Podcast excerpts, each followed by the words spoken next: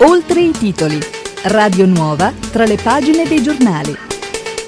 Oltre i titoli, gli approfondimenti, le interviste, le voci dalle marche, le voci della settimana. A tutti un cordiale saluto da parte di Marco Morosini. Si sono celebrati alle ore 9.30 di sabato 8 gennaio presso la concattedrale di Recanati i funerali di Don Lamberto Pigini, deceduto nel pomeriggio del 6 gennaio scorso a 97 anni. Nel 2019 aveva festeggiato i 70 anni di sacerdozio. Don Lamberto Pigini ha sempre avuto uno sguardo rivolto al futuro con una predilezione per la formazione lavorativa e allo stesso tempo umana dei giovani. La sua visione di azienda vedeva sempre al centro l'uomo e la solidarietà. A proposito di aziende, Don Lamberto Pigini aveva rilevato la Eco negli anni Ottanta, dopo la morte del fratello Oliviero, per poi impegnarsi alla Tecnostampa e alla Eli, attive nel settore dell'editoria ha avuto un ruolo importante nella formazione di Iginio Straffi, papà delle Wings e a capo della Rainbow. Nel 2004 ha ricevuto la laurea honoris causa dall'Università di Macerata. Don Lamberto Pigini è stato inoltre un importante sostenitore di Radio Nuova Macerata in Blu. Ascoltiamo un brano dall'omelia del vescovo di Macerata, Monsignor Nazareno Marconi. Ogni persona merita amore e vale perciò la pena di provare sempre ad investire nel bene. Questo ottimismo cristiano è il segreto di ogni imprenditoria, sia pastorale che economica. Ci dicevamo con Don Lamberto che solo la fede dà quella luce di speranza che fa guardare al futuro. Di una tale visione oggi ha bisogno tanto la Chiesa quanto l'economia. Questa convinzione profonda ha guidato Don Lamberto, che in un tempo di grave crisi del lavoro pensò di investire ogni sua energia nel formare i giovani a nuovi lavori come da prete li formava alla fede per affrontare le prove della vita, così pensò di formarli al lavoro per dare loro di che mangiare. Erano anni in cui alcuni preti, per essere vicini al mondo del lavoro, facevano i preti operai. Don Lamberto cercando di mettere a frutto buono i suoi talenti, fece invece il prete imprenditore, quello che lavorava per trovare lavoro agli altri. In definitiva, nella sua vita ha obbedito a quello che racconta il Vangelo di oggi. Il Vangelo l'abbiamo ascoltato. La nave di Pietro, simbolo della Chiesa e di ogni comunità cristiana, si trova in mezzo alla tempesta. Gesù sembra lontano, sta sul monte a pregare. Quando si avvicina, lo pensano più come un fantasma che come una vera presenza, perché quando si sta nella tempesta la prima cosa che vacilla è sempre la fede. Gesù stava invece indicando loro la strada della salvezza. Dice il Vangelo che li precedeva camminando sul mare, ma essi pensano che voglia abbandonarli. Deve perciò tornare indietro e con pazienza salire sulla barca e fermare la tempesta. San Marco dice che la loro poca fede era in questo. Non avevano capito il miracolo dei pani successo il giorno prima. Che cosa intende l'Evangelista? Il giorno prima c'era una folla che aveva fame. I discepoli dicono a Gesù di mandarli via a trovare il pane da sé. Gesù invece risponde, date loro voi stessi da mangiare. È impossibile, gli dicono i discepoli. Gesù li invita a provare, dando quello che hanno a chi ha fame e poi interce- interviene lui per moltiplicare i pani che servono. Allo stesso modo, qui sul lago in tempesta inizia ad indicare loro la direzione del porto, camminando avanti sulle onde. Anche questa volta non credono che sia possibile farcela. Non avevano ancora imparato a credere, a fidarsi di un Dio che ti chiede di provare l'impossibile e poi Lui lo rende possibile. Questa fede Don Lamberto ce l'aveva. Aveva la fede in un Dio che quando ti metti a fare del bene rende possibile quello che altri ritengono impossibile e perciò si fermano, si scoraggiano o dicono che ci deve pensare qualcun altro. Da giovane prete, anche Don Lamberto sentì risuonare tante volte nel cuore la frase di Gesù, date loro voi stessi da mangiare. E non si è limitato a predicare, ma si è messo a capo di tanti che allora erano giovani e volonterosi, per trovare il pane attraverso il lavoro quei giovani di allora portano ancora avanti la sua opera e oggi sono la sua più bella eredità spirituale. Fede e concretezza, piedi per terra e cuore in cielo. Parlando con lui anche di un tema spinoso come la morte e la vita dopo la morte, Don Lamberto, un prete con i piedi per terra e la concretezza di voi marchigiani, mi diceva tutta la sua fatica a credere, ad immaginare la vita oltre la tremenda concretezza della morte. Era onesto fino in fondo non fingeva che la fede fosse facile, ma era un vero prete e credeva nella preghiera e nei sacramenti come gli utensili migliori per far crescere la fede. E fino all'ultimo ha vissuto la preghiera e ha chiesto i sacramenti. Alla fine di ogni incontro e di ogni telefonata mi diceva sempre, preghi per me e mi benedica, benedica questo suo prete. Io l'ho fatto e lo farò. Ora Dio stesso ti benedica, Don Lamberto, e tu prega per noi. Partita la campagna di vaccinazione contro il Covid negli ospedali maceratesi. Sono 3.000 i sanitari coinvolti nelle sedi degli ospedali di Camerino, Macerata e Civitanova Marche. Tutto si svolge nel rispetto del piano strategico regionale per la vaccinazione anti-SARS-CoV-2.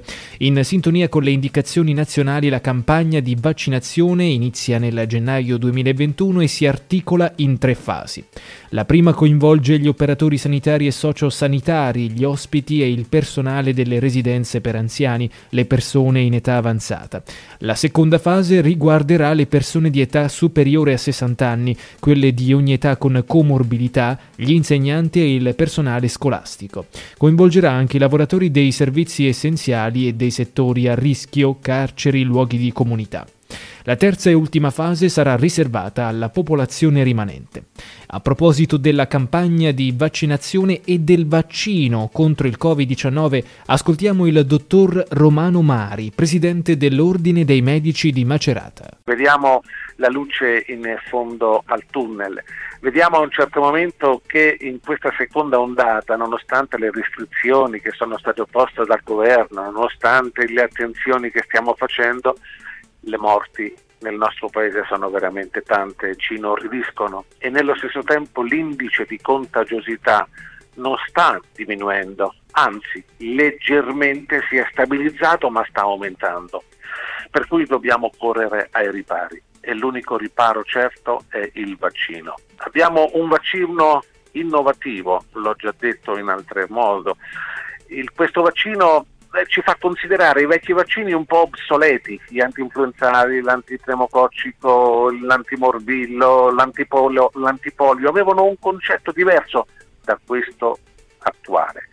Con questa vaccinazione attuale noi introduciamo nel nostro organismo un messaggio per far produrre una proteina una proteina che chiamiamo proteina S, proteina spike, la quale prodotta dalle nostre cellule viene riconosciuta dal nostro organismo non self come non propria. Dunque si creano degli anticorpi contro questa proteina. Guarda caso, questa proteina è nella struttura del virus, è nella parete portante, è nella struttura portante del virus stesso. Per cui occasionalmente quando il virus entra nel nostro organismo e noi siamo protetti dalla vaccinazione, andiamo a distruggere quella proteina e di conseguenza distruggiamo il virus. È innovativo. Apre, apre la storia anche all'utilizzo diciamo, di questa metodica per la cura anche di altre malattie non infettive. È veramente una cosa straordinaria. Ecco, andiamo, andiamo anche a locali. Andiamo anche a locali. E, localmente, e localmente abbiamo fatto un'operazione, ecco, lo sapete proprio in anteprima, abbiamo fatto un'operazione straordinaria il giorno di domenica. Il giorno di domenica, grazie all'interessamento dell'assessore alla sanità Santa Martini, grazie all'interessamento e all'aiuto che ci ha dato la nuova, eh, dire, il nuovo direttore di Area Vasta, la dottoressa Daniela Corsi, e grazie anche ai direttori di eh, distretto sanitario di Civitanova, Torchetti, di Macerata, Faccenda, di Camerino, Ranciaro, con il coordinamento mio e del dottor, eh, diciamo, do, dottor Ripa, siamo riusciti a reperire una certa quantità di vaccino. Vaccineremo tutti i medici di medicina generale e i pediatri di libera scelta di tutta la provincia di Macerata. Sono 60 medici a Camerino, 120 a Macerata e 100 eh, medici a Civitanova. E poi subito dopo i medici che sono già vaccinati, che si stanno vaccinando, andranno ad operare direttamente dove? Nelle RSA, nelle residenze sanitarie assistite, dove? Nelle case di riposo e successivamente partiremo poi anche con i nostri pazienti. Per cui stiamo mettendo in atto una operazione veramente particolare, una campagna vaccinale che è una novità straordinaria nella gestione di questa emergenza e metteremo in campo Pertanto, i, i siti vaccinali ospedalieri, i siti vaccinali territoriali e i siti vaccinali delle residenze sanitarie. Quando ci si immunizza, l'immunizzazione è completa dopo la seconda inoculazione che deve essere fatta 21 giorni, 3 settimane dopo la prima e bisogna aspettare 5, 6, 7 giorni massimo e lì c'è il, la presenza diciamo, dell'immunità totale. Quanto dura questa immunità? Ecco, questo è un punto interrogativo, non lo sappiamo. Le, i, test, I sette test della Pfizer dicono dai 9, dai 9 ai 12 mesi, adesso è quello che possiamo sapere questo. Poi passeremo alla, alla, alla, alla, alla tutela di tutta quanta la popolazione, naturalmente prima la popolazione più fragile, la popolazione anziana, oltre gli 80 anni, coloro che sono affetti da particolari patologie, immunodepressi, e poi pian piano gli altri a scendere. Accelerazione per la realizzazione della pedemontana delle Marche, progetto quadrilatero. Approvati i progetti per gli ultimi due stralci da Castelraimondo Sud a Muccia per un valore di 159 milioni di euro, interamente finanziati. Se il cronoprogramma sarà rispettato, l'opera infrastrutturale da Fabriano a Muccia sarà ultimata entro la fine del 2023.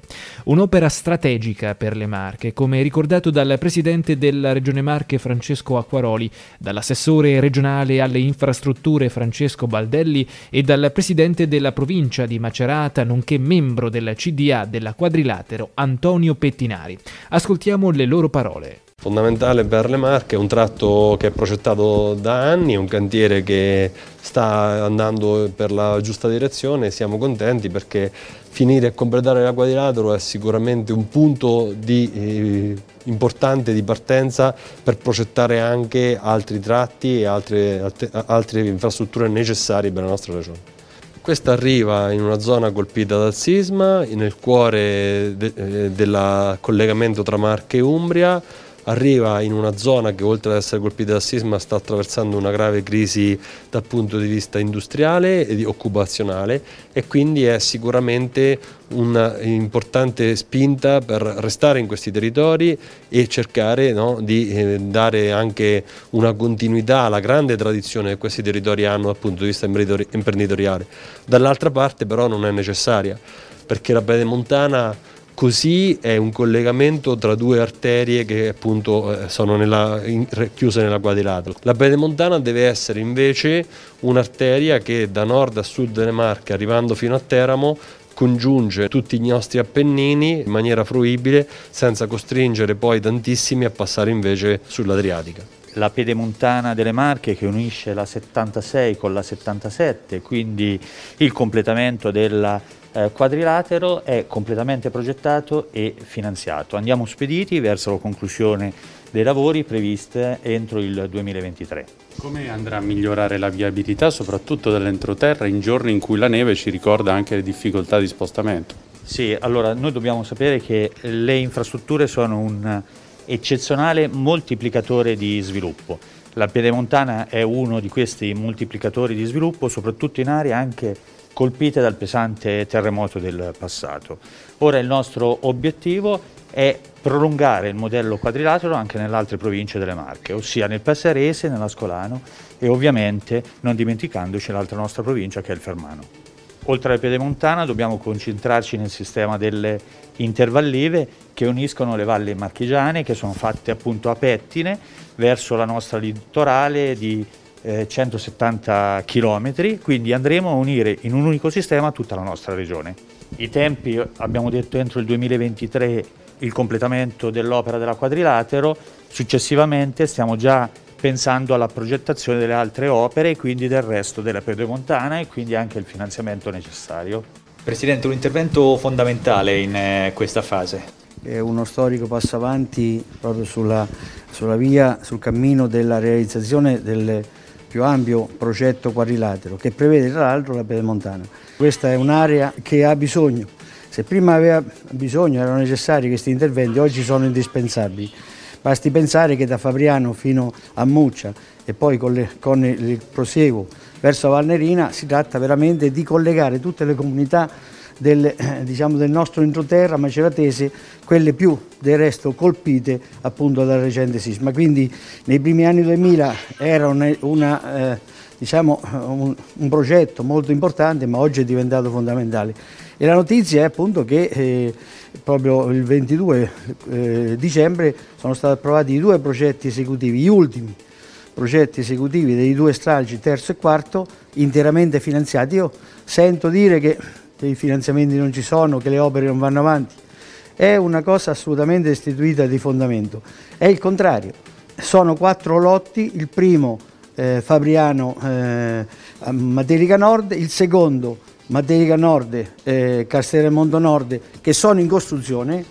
Il primo sarà realizzato, sarà, sarà completato entro il secondo trimestre del 2021 il secondo eh, a marzo-aprile mm, del 2022 ma finalmente ecco il terzo e il quarto lotto che oggi che, cioè, che sono stati approvati pochi giorni fa nei prossime settimane all'inizio di gennaio inizieranno saranno consegnati lavori e inizieranno i cantieri altra caratteristica della quadrilatero che non si fanno i lavori diciamo, con un cronoprogramma successivo, ma contemporaneamente, con, come sono pronti, si attivano e, e, e si eh, diciamo, portano avanti. Questo è molto importante, ci fa dire eh, uso il futuro perché, perché eh, con certezza che nella primavera del 2023 avremo la realizzazione di tutta la Pedemontana, è una cosa straordinaria.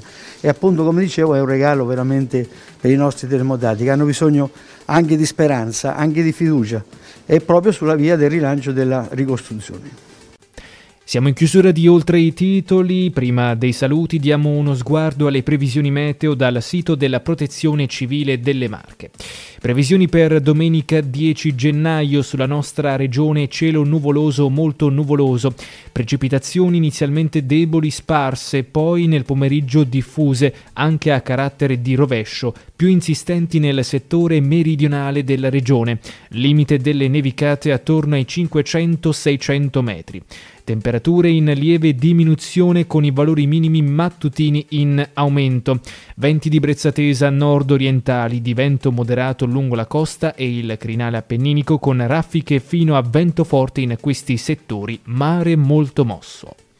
Previsioni per lunedì 11 gennaio sulle Marche cielo nuvoloso a tratti molto nuvoloso.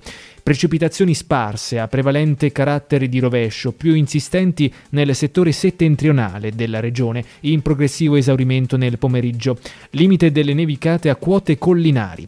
Temperature in diminuzione, venti settentrionali di brezza tesa a tratti di vento moderato lungo la costa, mare mosso. Vediamo la tendenza per i giorni successivi, probabile tempo stabile fino alla giornata di giovedì. E con il meteo si chiude questa puntata di Oltre i titoli, ma l'informazione prosegue sulle nostre pagine social, Facebook, Twitter ed Instagram di Radio Nuova e naturalmente sul nostro sito radionuova.com dove potete riascoltare la puntata di Oltre i titoli appena andata in onda e che ora ci apprestiamo a chiudere. Grazie per la cortese attenzione da parte di Marco Morosini, l'augurio di un buon proseguimento con Radio Nuova.